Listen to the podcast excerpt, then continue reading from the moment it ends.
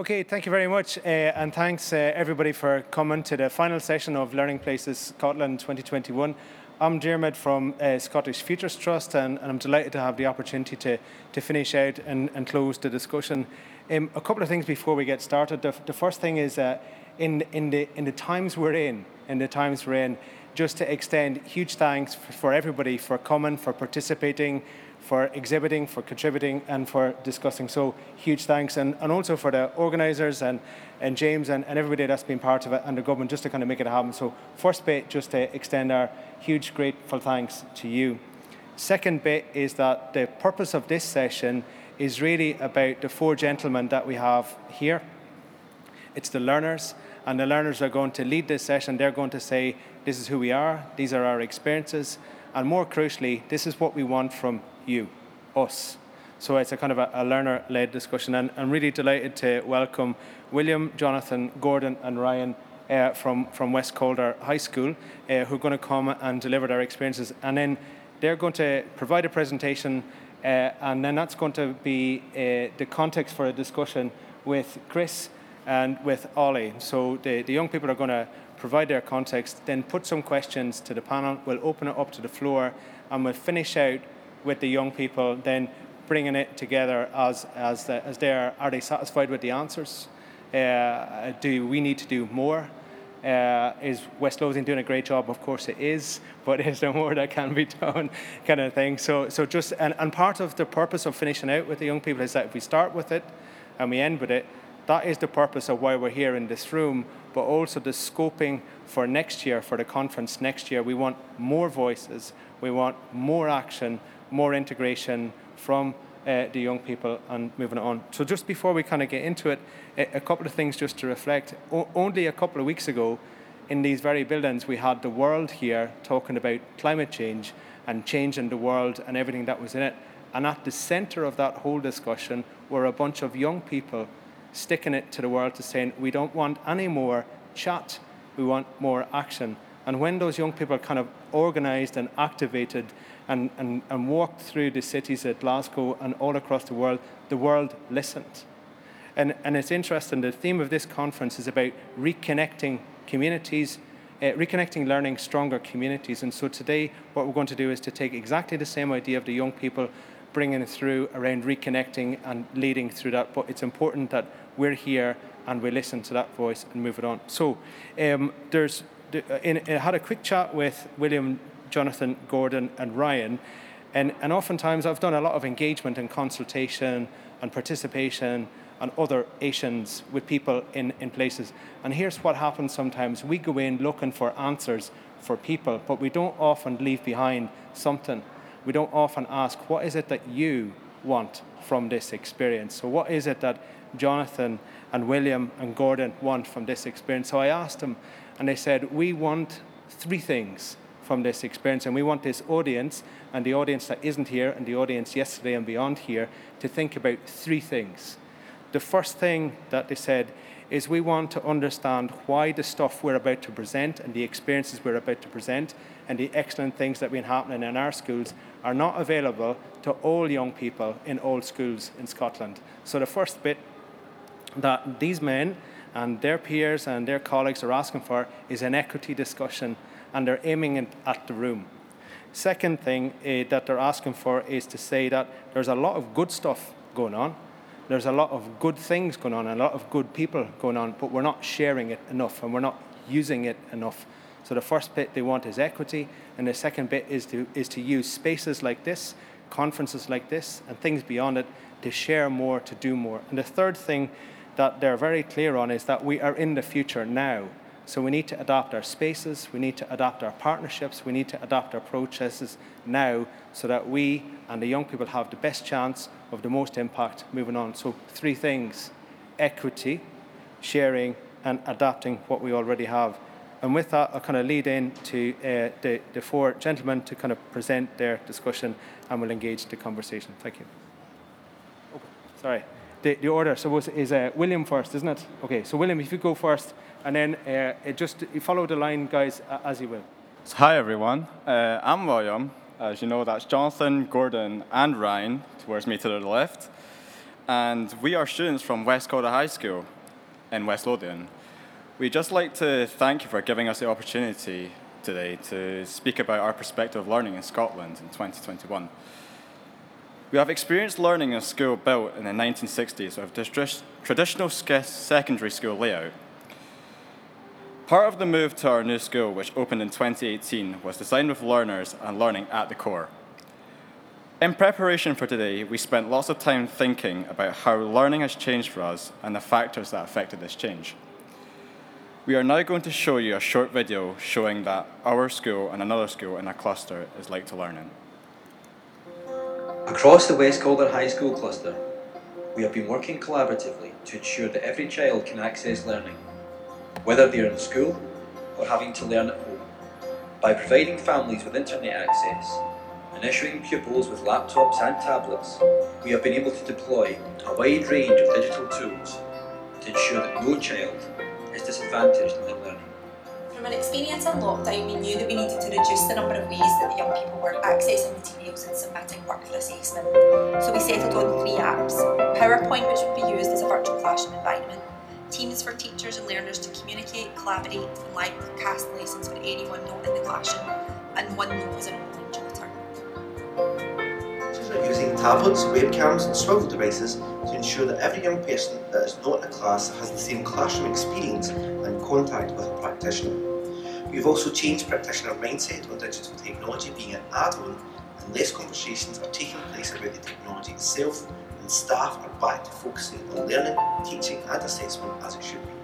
Our pupils are learning, developing, practicing, perfecting skills that they'll be able to use throughout their lives in future learning, life and work. The use of Teams and Seesaw alongside a range of technological devices has allowed us to support the development of a growing independence in our pupils. They are becoming increasingly able to access and lead their own learning. We are providing our pupils with the opportunities and supports that ensure they can take responsibility for their own learning and that they're developing the necessary confidence and resilience to enable them to make decisions about their learning and how they can use technology to support themselves. The use of technology has also opened up a lot of doors for our learners but also our staff where they're able to collaborate across learning. Some examples of peer-to-peer collaboration that have happened in our school recently include some of our primary six learners presenting their work via Teams to another class and having that opportunity for instant peer assessment feedback. Our primary seven pupils have also been able to meet with the primary one pupils to read stories and chat about how they've settled into school. Our teachers have been able to set learning and do live meetings with their class, allowing them to have that backward and forward dialogue from any location and we've even had pupils accessing regular outreach learning for additional supports from specialists that aren't based in our school. Having a standardised approach to using Seesaw and Teams in the cluster primaries, as well as the use of Teams in the secondary school, will allow ongoing developments, skills progressions, and a successful transition for all our learners. So, since I'm beginning, let me show you a picture of a classroom from Old West Calder High School. Oh dear, Okay, so obviously I've been caught here, and that is not a picture that's been taken anytime recently. But in reality, I didn't really need to look too long to find a picture from 2015, because as a matter of fact, not much had actually changed. The way we learned and the way we understood learning had changed significantly over the past few decades, yet why had the environment stayed in the same time bubble as if it wasn't able to escape. The rooms in our school, built in the 60s, had kept the same traditional layout that everyone here should at least recognize. And there was very little room to do anything other than have the teacher stand at the front of the class and have the pupils facing them. There was also an inequitable distribution of resources, we could actually see that quite a few classrooms didn't even have the up-to-date 21st, 21st century technology you expect to see from the classrooms. West Lothian had also provided Wi-Fi across every school in that area, and of course this was welcome. We could find that the Wi-Fi was really patchy around the entire school, so having resources wasn't having resources and devices wasn't of much use anyway. The teachers were also in a very difficult position. They had taught the way they had been trained, and most of them taught the same way that they had been taught as well. They knew that this was all they had and had to use the resources to the best of their ability. But before I moved to the new school, in my time, my last two years in the old school, we got a chance to try something new. We knocked down three classrooms in the modern languages department into one to build what we called the inspired learning space, where we got to feel what it'd be like to work in a big open area with digital tools and reliable Wi Fi. So instead of having 30 kids in one room, we had 60, 70, even 80 all in one area. And this really allowed the teachers to open their minds to all the different teaching techniques they could use and let the children figure out how they could work together to make their learning more enjoyable and fun. And we actually loved it. So obviously, the solution here would be let's just knock down all the classroom walls and boom, there's your problem solved. Presentation over, am I right? But if we think about it, because in reality, it's not as simple as that.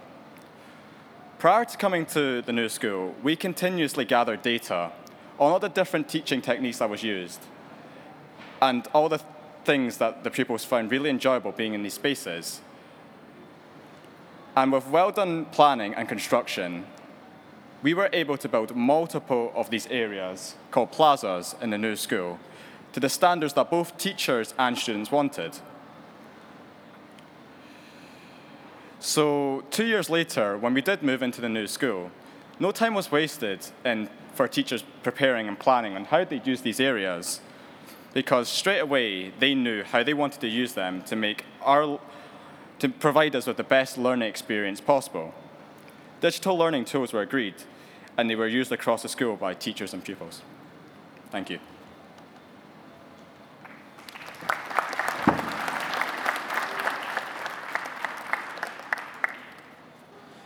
Once the year began in the new West Calder High School building, the word school completely changed for West Calder High pupils.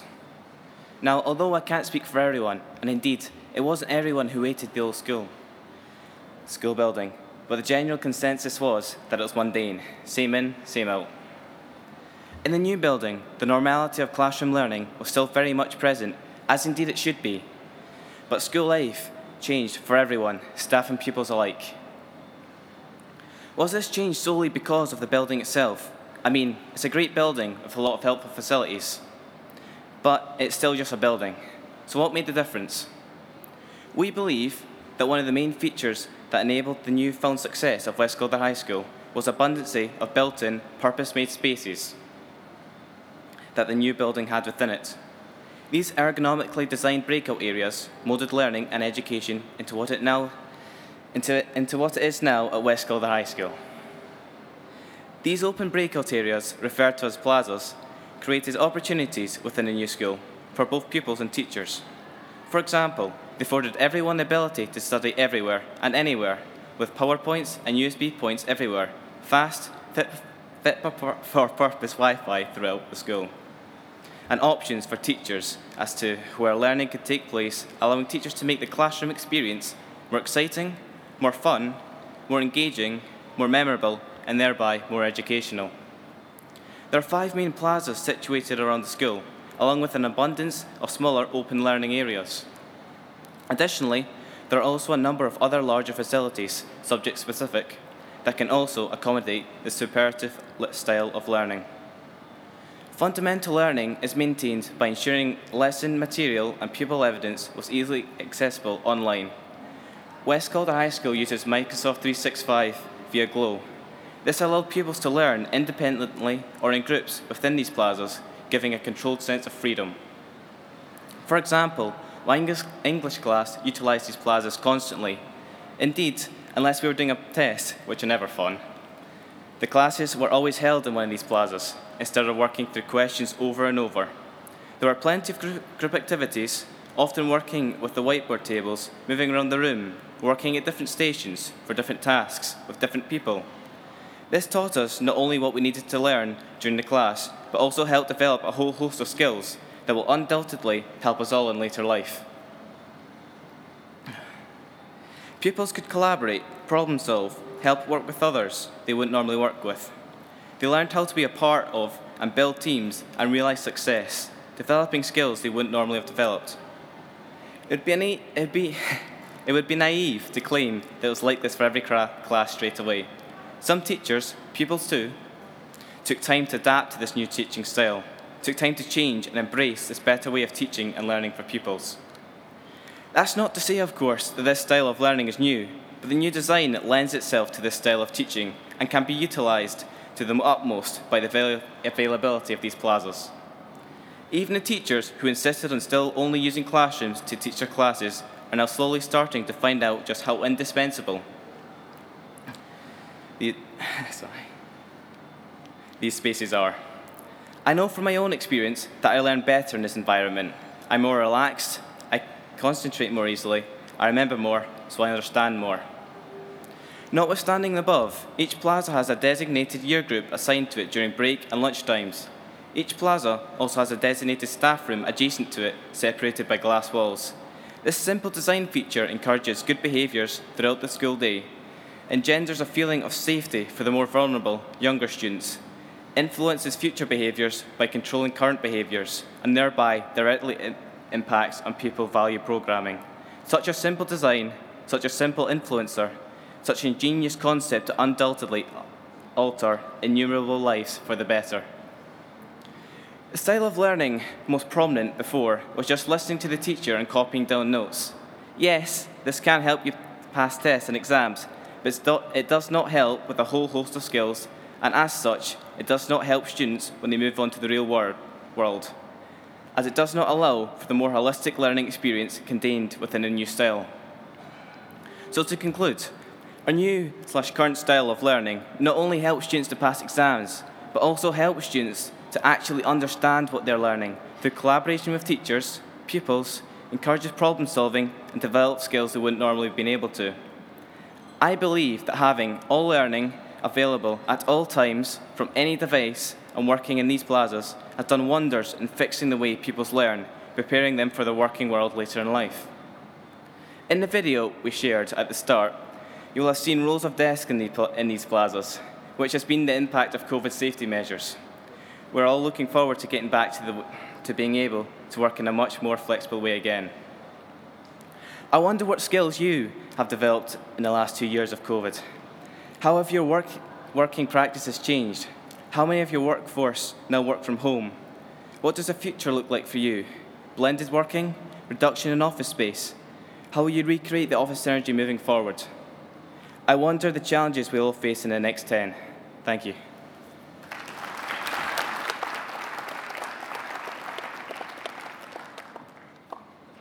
So, uh, but by making class materials available through software like 365, um, allows students to study and learn in the way that best fits them.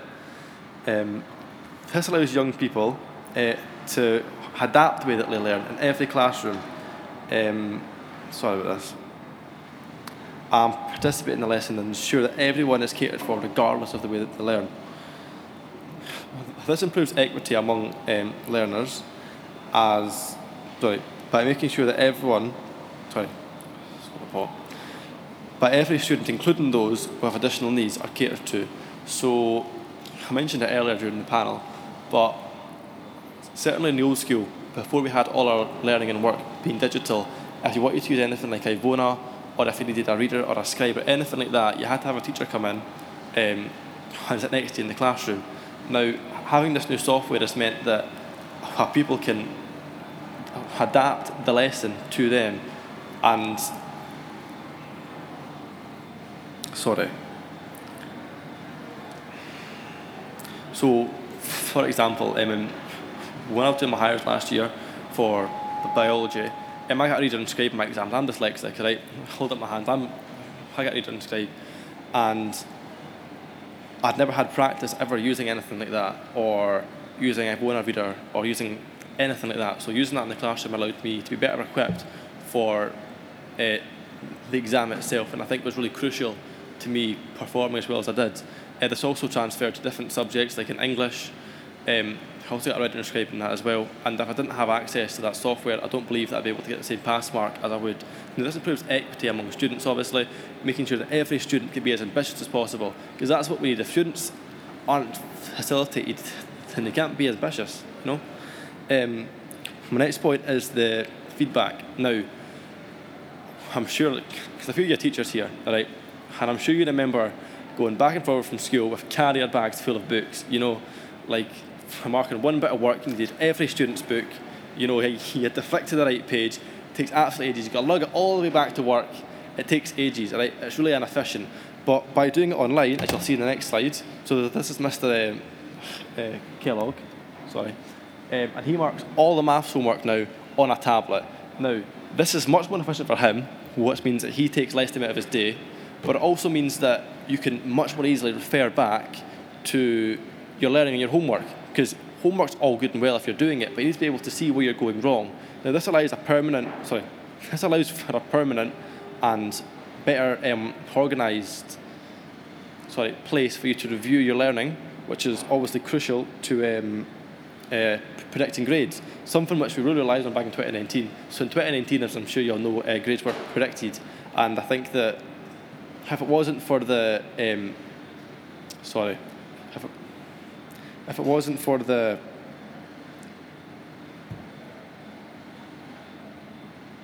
I'm so sorry about this, guys. if it wasn't for the um, data that had been collected previously and how well it was organised, then I don't think that they would be able to be as accurate as they would have been. So, last thing I'm going to talk about, so you can all get rid of my, my stuttering. Um, so, all modern, sorry, all these modern modernisations of learning are brilliant, right? But they aren't possible without two key things, right? And that are devices and a fast internet connection, which is now on the slide there. Now, these things are in our new building, and they're in addition to the new and outdoors. Sorry, these things are addition. These things are a brilliant addition to our school, um, but you don't need a brand new building to have tablets and Wi-Fi. You know, it's very crucial as we have our breakout spaces, which you need an iPad and a laptop to work at. But these things can be very easily integrated into existing buildings. Now, this reduces the need for buildings to be completely demolished and rebuilt or for anything like that to happen. So it means that we can reduce our, um, our footprint by not upcycling, but doing up new buildings and allowing students to like, stay where they are, but have a better learning um, environment. Yeah, thank you.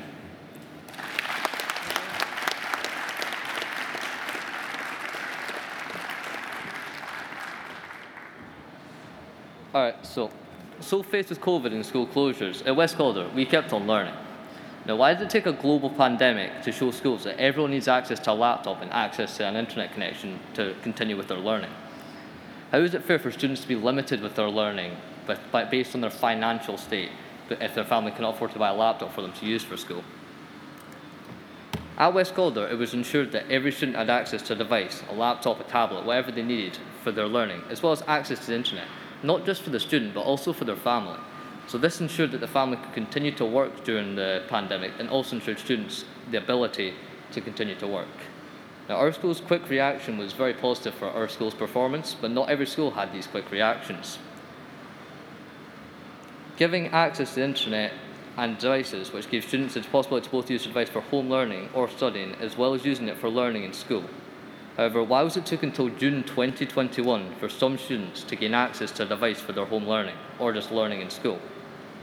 Yes, we have a manifest commitment towards getting a device to every student, but what are we doing about ensuring a quality internet connection for students to use for using home learning and using Teams, streaming a video call, using OneNote, etc.? What has been done to make devices and internet more accessible for those who are less fortunate and people who are struggling to keep the lights on, etc.? What are we doing to ensure that pupils who are making the transition into secondary school and moving into college or university have access to these things? So, we're working digitally and collaboratively, but even with all our progress with the education system, we still have the same qualification system. We sit down in an exam hall for a few hours, and we sit down and write with a pen or pencil. Yes, that's right, with a pen or pencil. However, we've been using digital devices all over the year. Now, our exam system isn't testing a student's understanding of a certain field, it's just their knowledge and retainment. Why is it that our students are just being judged on their exam results and not their other qualities that, may, that they may have, and these may benefit them a lot more in the real world instead of a letter on a page?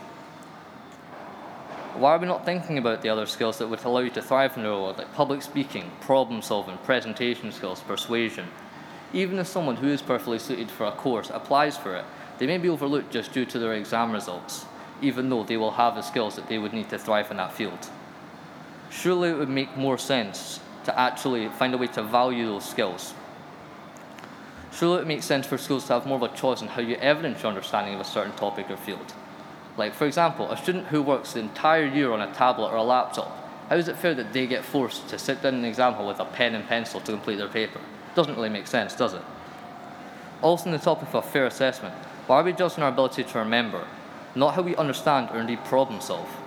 Like, we all worked together on this presentation in teams.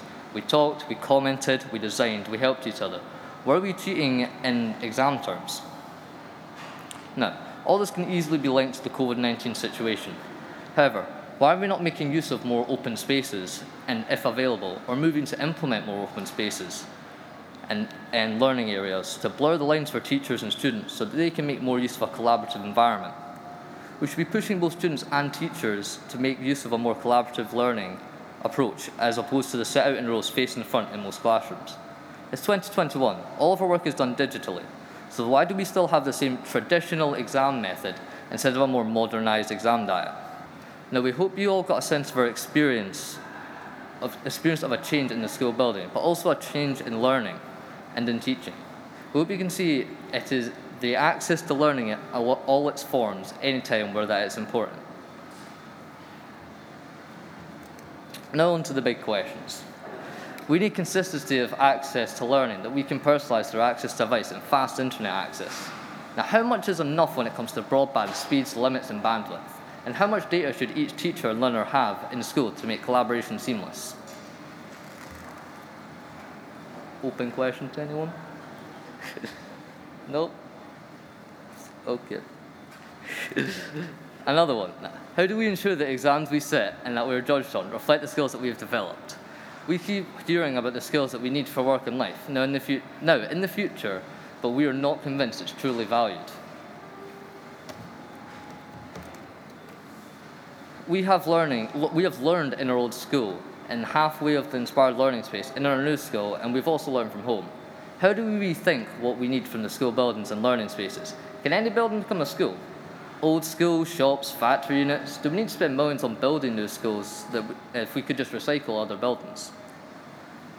Our school cost 32 million to build, and that's a lot of money. Did we really need to spend all that much when we could have just developed an older building? Thank you.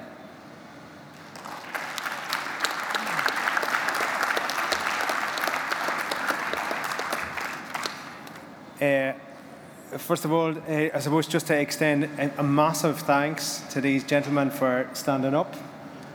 Um, for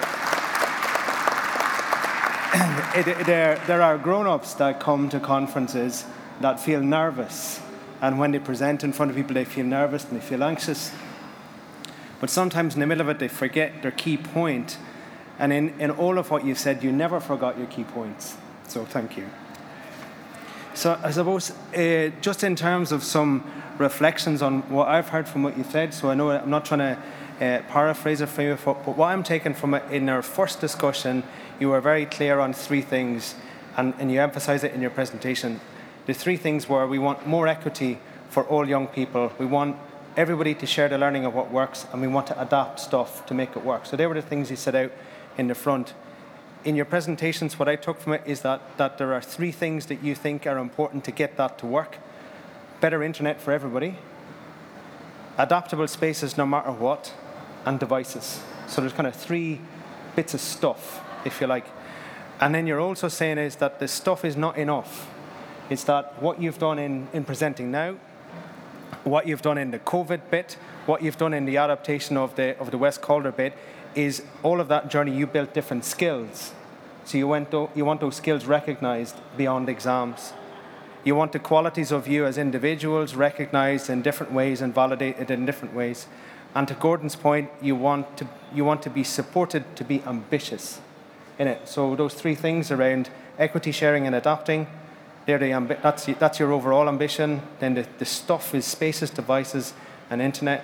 And then the skills, qualities, ambitions. So I'm going to put that with your questions. The questions, so I got it here as the consistency of access to, the, to learning and the infrastructure, exams reflecting, and then learning beyond the school. So I'd like to put that to our two gentlemen, learners as they are and leaders as they are, and the end to first of all uh, provide us with your reflections on what the young people have said. So, not to answer things, but what have you taken from what these four gentlemen have said? And if we could start with Ollie, please. I mean, I, I took a huge amount from what you from what you said, and actually um, feel incredibly enthused by it in, in, many ways, and probably be asking to sort of borrow your slides for other other, other presentations as, as part of it. Um, maybe just pick up a couple of things, if, that, if, that, if that's okay, just in terms of reflection. So, in terms of sort of presentation one, you know, one of the things that I was really really pleased to kind of see was. Um, the focus around the cluster of schools. So it's not just sort of schools working in isolation. It's not just about the secondary school. It's not just about the individual primary schools, but it's about that learning community, to use your words around that, and how do we make sure that we've got the, the consistency you know, and the continuity sort of going forward as well. Um, I was also really, really taken by the, by the video um, around the kind of the messiness of the learning, because learning is messy, isn't it, really, around that? Do you remember that, that lovely bit in the video where there's the little girl and uh, she's got the, the, the, tablet and she's got a, what looked like a worksheet and a, and a, and a pen and a, and a pencil case, and there was lots of stuff going on.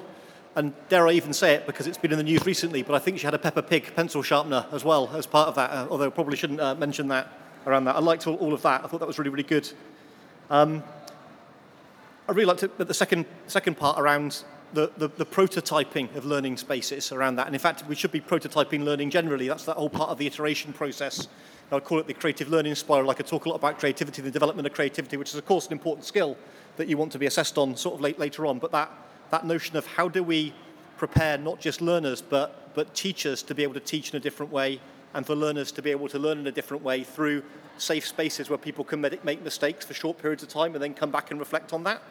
Um, and we see that really, really working well in different parts of Scotland and different parts of the, parts of the world. But the key, key for that, of course, is giving it enough time, enough lead-in time to do that and allow people to make mistakes and allow people to kind of um, to, to, to reflect on it a little bit more.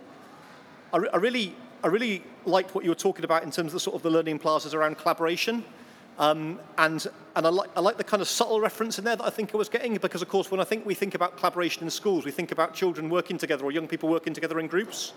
You, you, you were talking about, you know, quite forcefully actually about young people and adults working together to collaborate and to create new knowledge around that. And that's such an important thing you know, going, going forward and something that we need more, more, more of. Uh, and that, for me, you know, sends really, really strong messages about the culture that's built up in the school around the learning places, you know, around the, the, the, the, the, the pedagogy. I love the passion of presentation three, like around that, like, I, like I, I genuinely did, like in terms of what you're, say, what you're saying that as well. Uh, I was diagnosed with dyslexia at school, so I know what that's like, you know, around that and getting, getting part of that.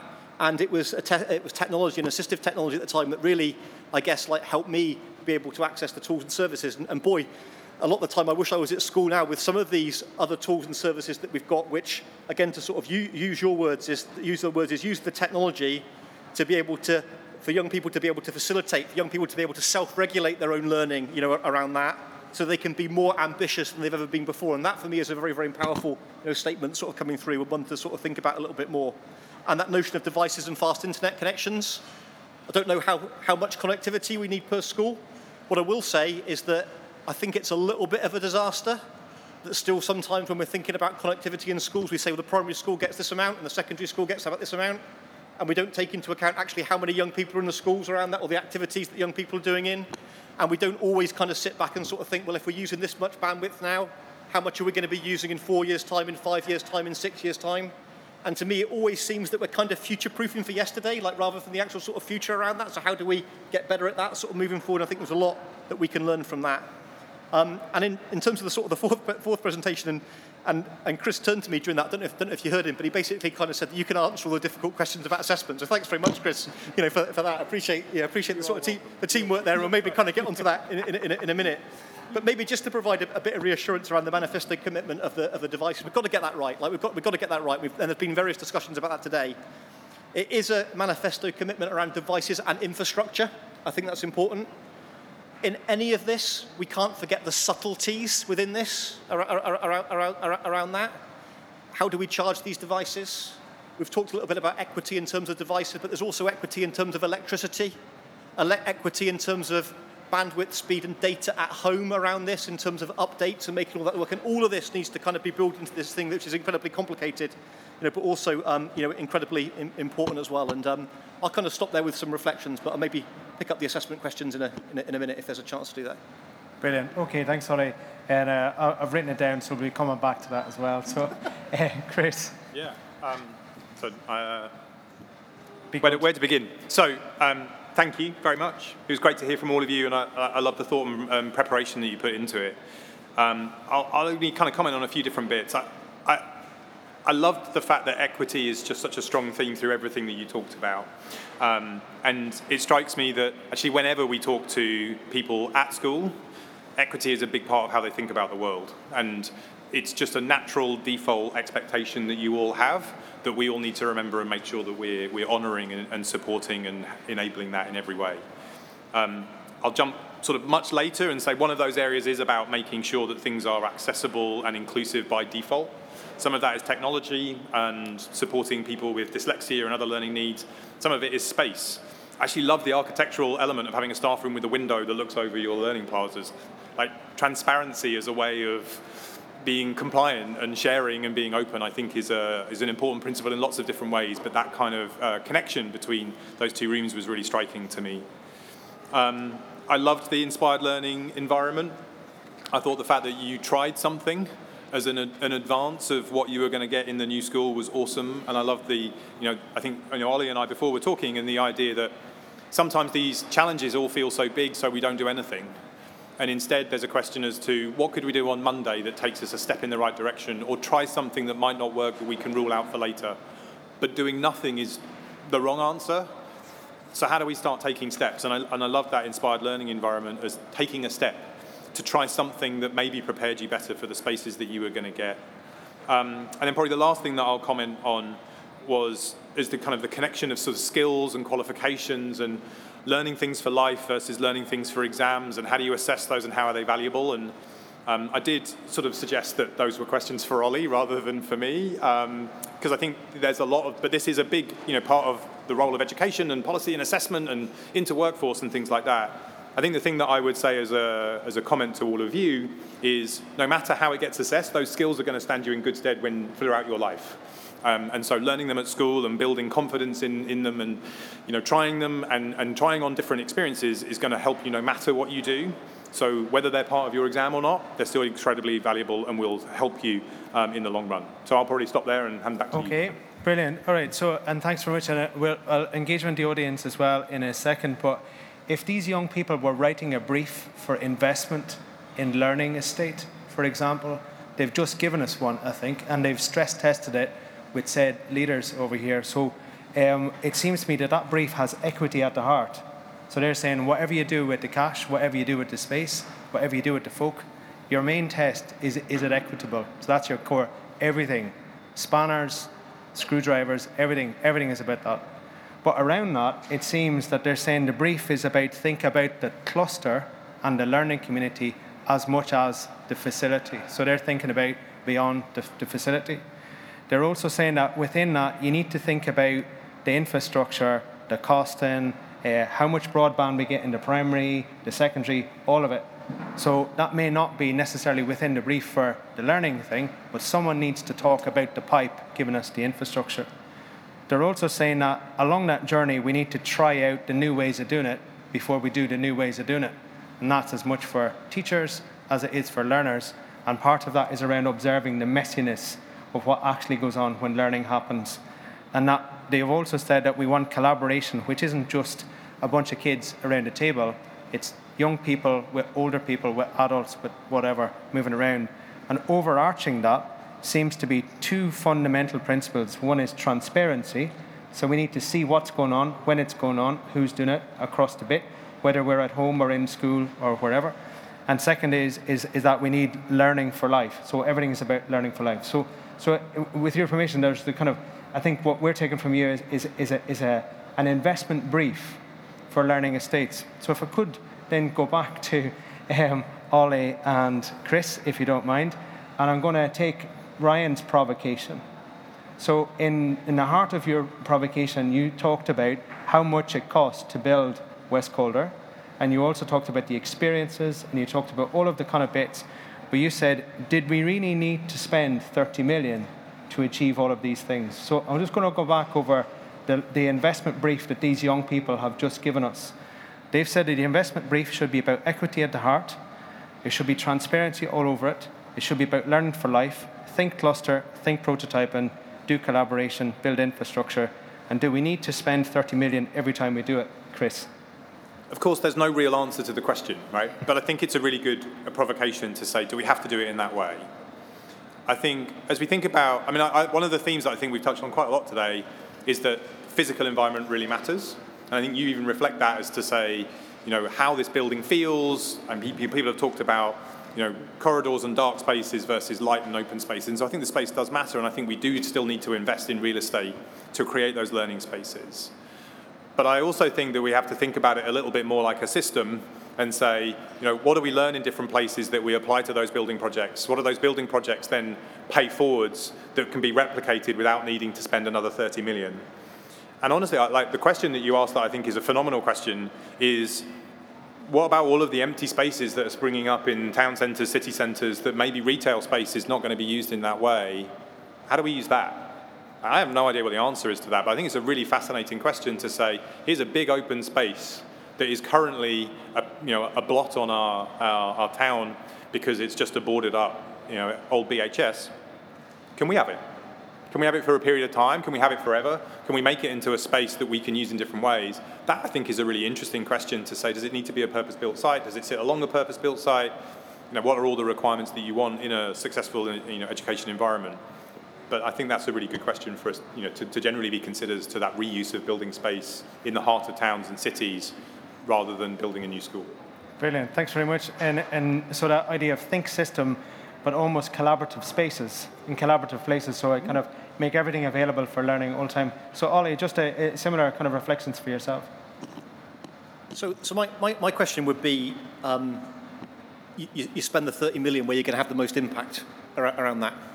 And, um, and that might be on a, on, a, on a new school, making that work. That might be kind of repurposing existing learning spaces. But um, for me, it's about where are you going to actually have the most impact over the the medium to long term around that, not just in the short term. And I think that bit is important around, around that as well.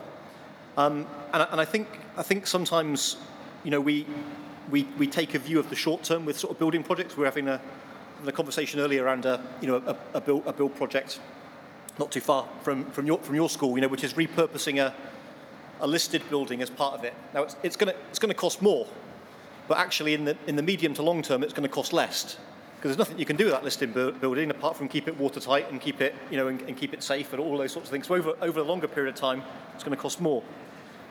Um, and this is sort of something which is sort of like quite close to my heart, bearing in mind that I was head teacher of a school and I inherited it, and it just had seven million pounds spent on a new extension.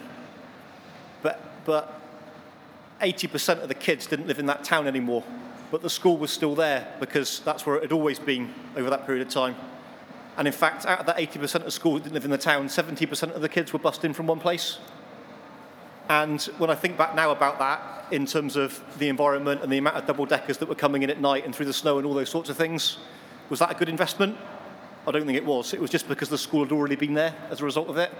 But at the time, whoever made those decisions, which I'm sure made for the right reasons, and I wasn't involved in that, were unable to kind of shift that culture around the fact that the school was already there and it always kind of had to be there, you know, as a, as a result of it. So for me, this is really sort of thinking about where are we going to get the most return for our investment, and sometimes things do cost a little bit more, but if it saves it in the short to medium term, and sometimes we're just talking about a year or two years here, we're not talking about decades decades away, then we've got to be clever about that sort of going forward, like we, re- we, re- we really have. Brilliant. Okay, so uh, just kind of bringing it together, and I'm going to uh, engage the audience as well. So, uh, our young people said, you know, our, paraphrasing, our kind of brief that we're developing equity at the heart, uh, the transparency, so you see what's happening, where it's happening, and learning for life. And then uh, we're, we're saying that to achieve that, we should be looking at kind of the system of things, the collaborative places, and also invest for impact. So could I open it to the floor to either respond to that or bring a challenge in to what we said? So we're saying invest where it has the most impact, look across all of the things, and then respond to what the young people are saying. So any reflections, questions, or challenge before I pick on someone?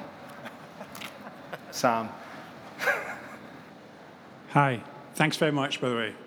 Um, what really struck me, and you know, people in this place know I'm kind of obsessive about place and the wider, the wider story. Um, but as you were talking, what really struck me was, you know, I go to similar setups around health or economy or whatever, and younger people have incredible insight and clarity and consistency about what is happening, what's the truth about their place, and bring that truth to power. And we, we treat it in silos. So we have this session and we talk about what does this mean for schools? But for me, the big message what does it mean for West Calder? What does it mean for the local authority? What does it mean for all the service facilities? So when you leave this, the school gates of this wonderful facility, what's West Calder like? You know, how does equity play through an investment in the town? How does it play through in the town centre and transport and broadband and housing. Now, this is not just to make the problem so, so big it's difficult. This is just saying, can we please listen to the voices of people who live in places outside the organisational silos we put them in, because it's easier to cope with. That's the point. Thank you. Thanks, Sam. Okay, beyond silos. Anyone else? Angeline?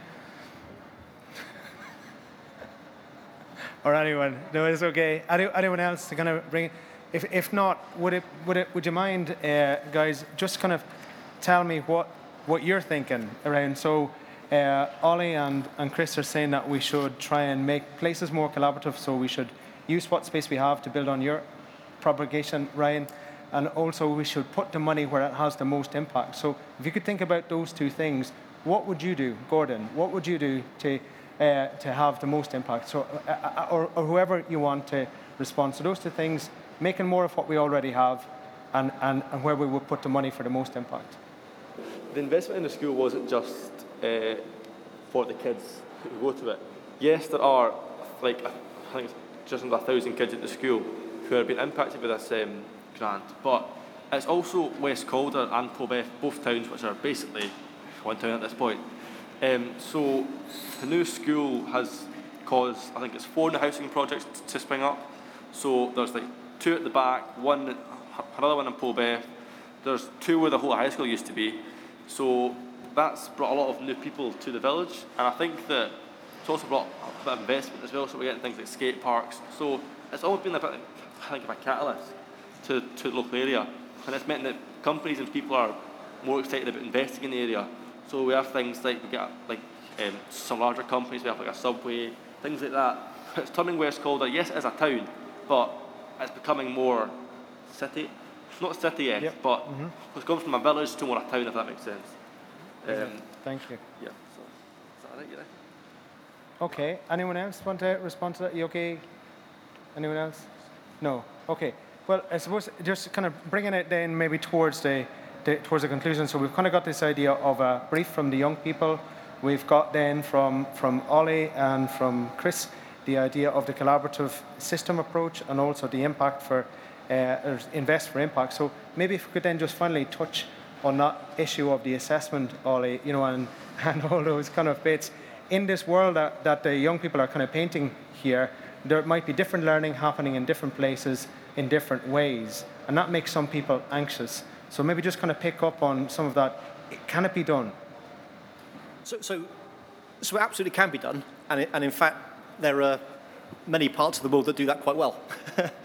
um, what, what we, um, the, the, the, the, bit that we sort of need to challenge in Scotland is just, um, I guess, some of our in, in, entrenched cultural beliefs about what we mean by assessment, in particular, kind of high stakes assessment, and how that and, and, how, and how that and how that works.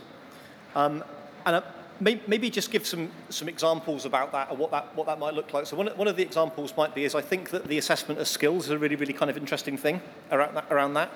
Yet we wouldn't necessarily want you know, young people leaving school saying, you're creative level one or level two or level three, because that's got disadvantages with that, with that as well. But to, but to recognise experiences that young people have been on. For example, speaking at a national conference, that should be recognised somewhere in terms of achie- achievement, perhaps through a, a series of micro credentials where a whole suite of these experiences make up either a qualification or a qualification suite. And again, we see that you know, being, done, um, be, be, being done elsewhere.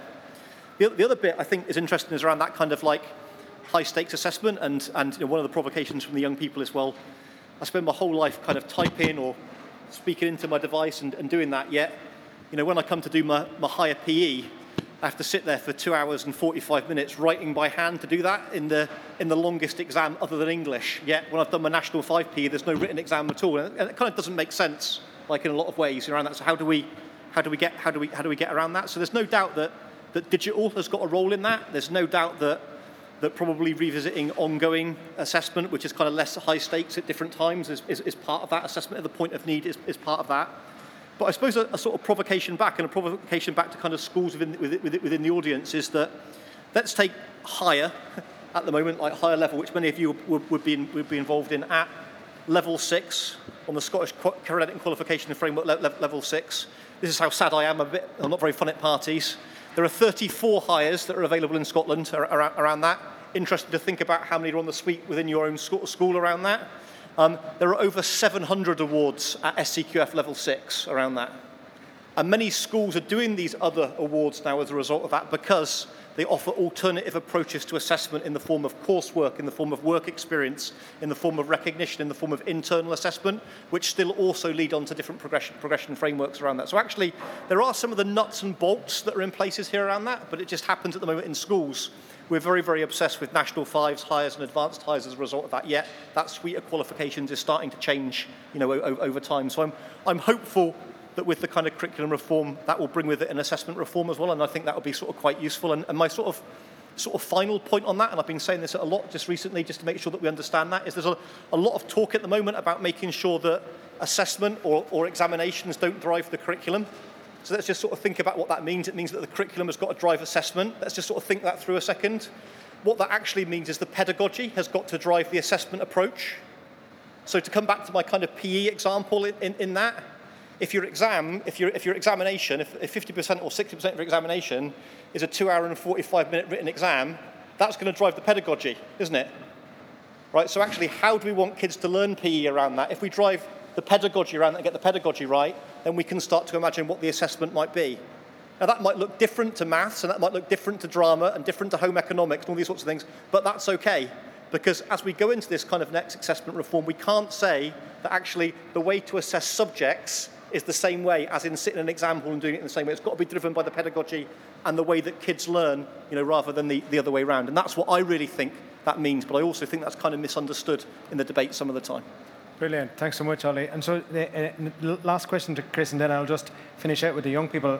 I was really struck, Chris, by uh, a couple of things that you had said in your presentation and also in our chat about how change happens. And sometimes we look at big shiny stuff, and you referenced it in your presentation about we could talk all day about AI, but we need to, to make the first start now.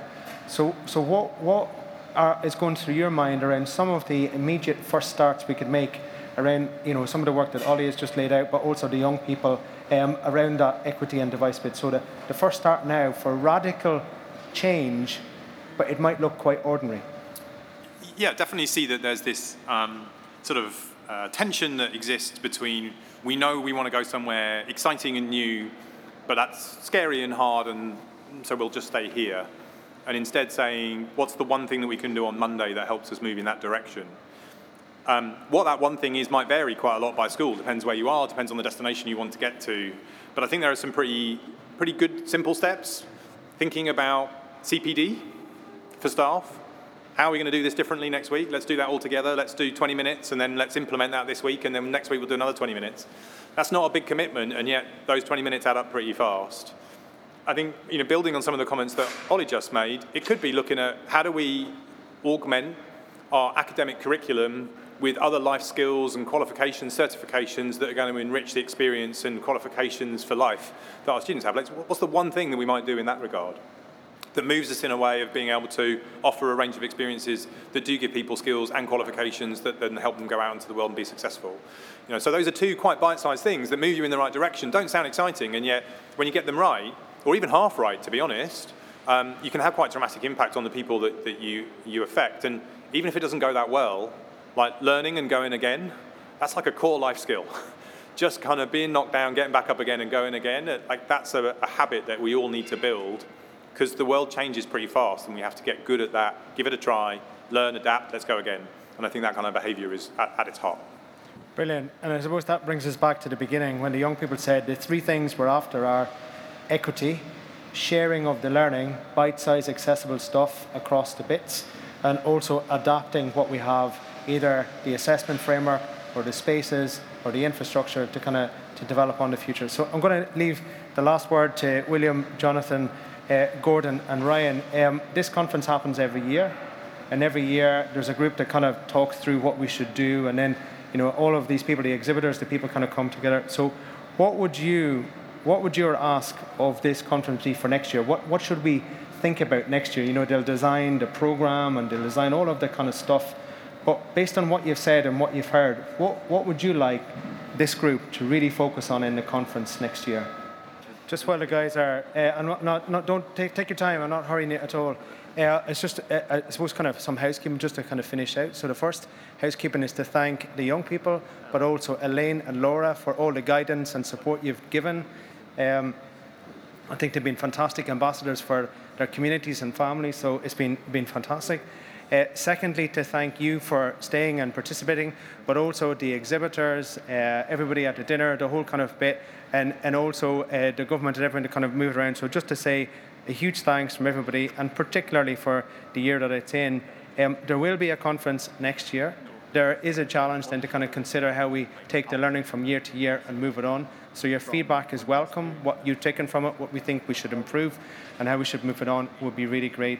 So, so with that, guys, if I could if I could bring it back to yourselves, it's collaboration and action. This is kind of it's the West uh, West Lothian way, you know, uh, kind of thing. So uh, I can tell some jokes if that would be. if that would be helpful. But just to kind of build on one of the things that Chris was talking about, um, the the Design Museum in London has an exhibition about the history of design and the transformation it had, and all of you know steam engines, all that kind of stuff, and that exhibition says the most radical intervention, the, the most radical design intervention ever was a pen. Because when the pen was designed, the biro was designed, it democratized the access to knowledge. You didn't have to be a monk. You didn't have to be a specialist. You didn't have to be a politician. You just needed to be able to access this thing, which meant kids from poor areas could write, which meant women could articulate, which meant migrants could communicate. So the one thing that transformed the whole of the world was this small piece of plastic. And I suppose that goes to the point that Ollie and Chris have been talking about that when we're looking at big transformational change, we've looked at West Calder and fantastic it is, but we also need to think about the small incremental stuff that can scale across communities, across schools, across clusters to democratize and open up, to give the equity, to give the sharing, and to give the adaptation that the guys have laid out. So, with that, has the panel concluded the deliberations? Would you like to just kind of, what, what is it that you'd like to say the conference do? So basically, we, we thought that. Um, so all the teachers are currently, because West Calder High School isn't the only school with teachers who know how to teach in the new teaching style. So we thought that it won't, it might not be possible to have it done by next year, but the new teaching techniques, all this data should be gathered and basically for all the current teachers who've never been able to experience and for all the new teachers planning on becoming teachers, we should allow a new training method with all this data gathered, if that makes sense. Like so teaching from, teachers how to teach in the new style. Yeah, so from the current teachers who know how to uh, know how to teach like this, these new big open areas, we should we should like teachers should be able to be able to utilize these open areas so they can teach them they can use this new style of learning. So um, so we can move on from the way teachers have always taught before. Because it doesn't work. It, it can pass exams but we it doesn't help with anything else. Like the, this style of learning if teachers are taught to teach this way they can help pupils understand more and they do better later in life. So, like, although they might not have these spaces to teach in, if they're still taught to teach this different way, then maybe they can implement it to the best of their ability in the area they, they have to work in. And also to allow every child to have both a device and internet connection, both in the school and at home, because you can't work at home if you've got a device and the internet. You know, you can't submit your homework if you're at home and you've not got internet. You can't do a UCAS form if you're at home and you've not got internet. You need internet. It's crucial to learning. Simple as. Brilliant. Okay, so uh, in a very powerful kind of end bit, it's about help the teachers and also make the internet more available to everybody. So I think we can definitely take those two things on, gentlemen, uh, and also uh, ladies from West Calder and West Lothian. Could I ask you just to kind of extend our huge thanks to, to everybody on the panel? And, and, and also for the, the, the school leadership and the colleagues and everybody that's come. So with that, it's just a, a, final thank you very much. Safe home and see you next year. Thank you, Mark.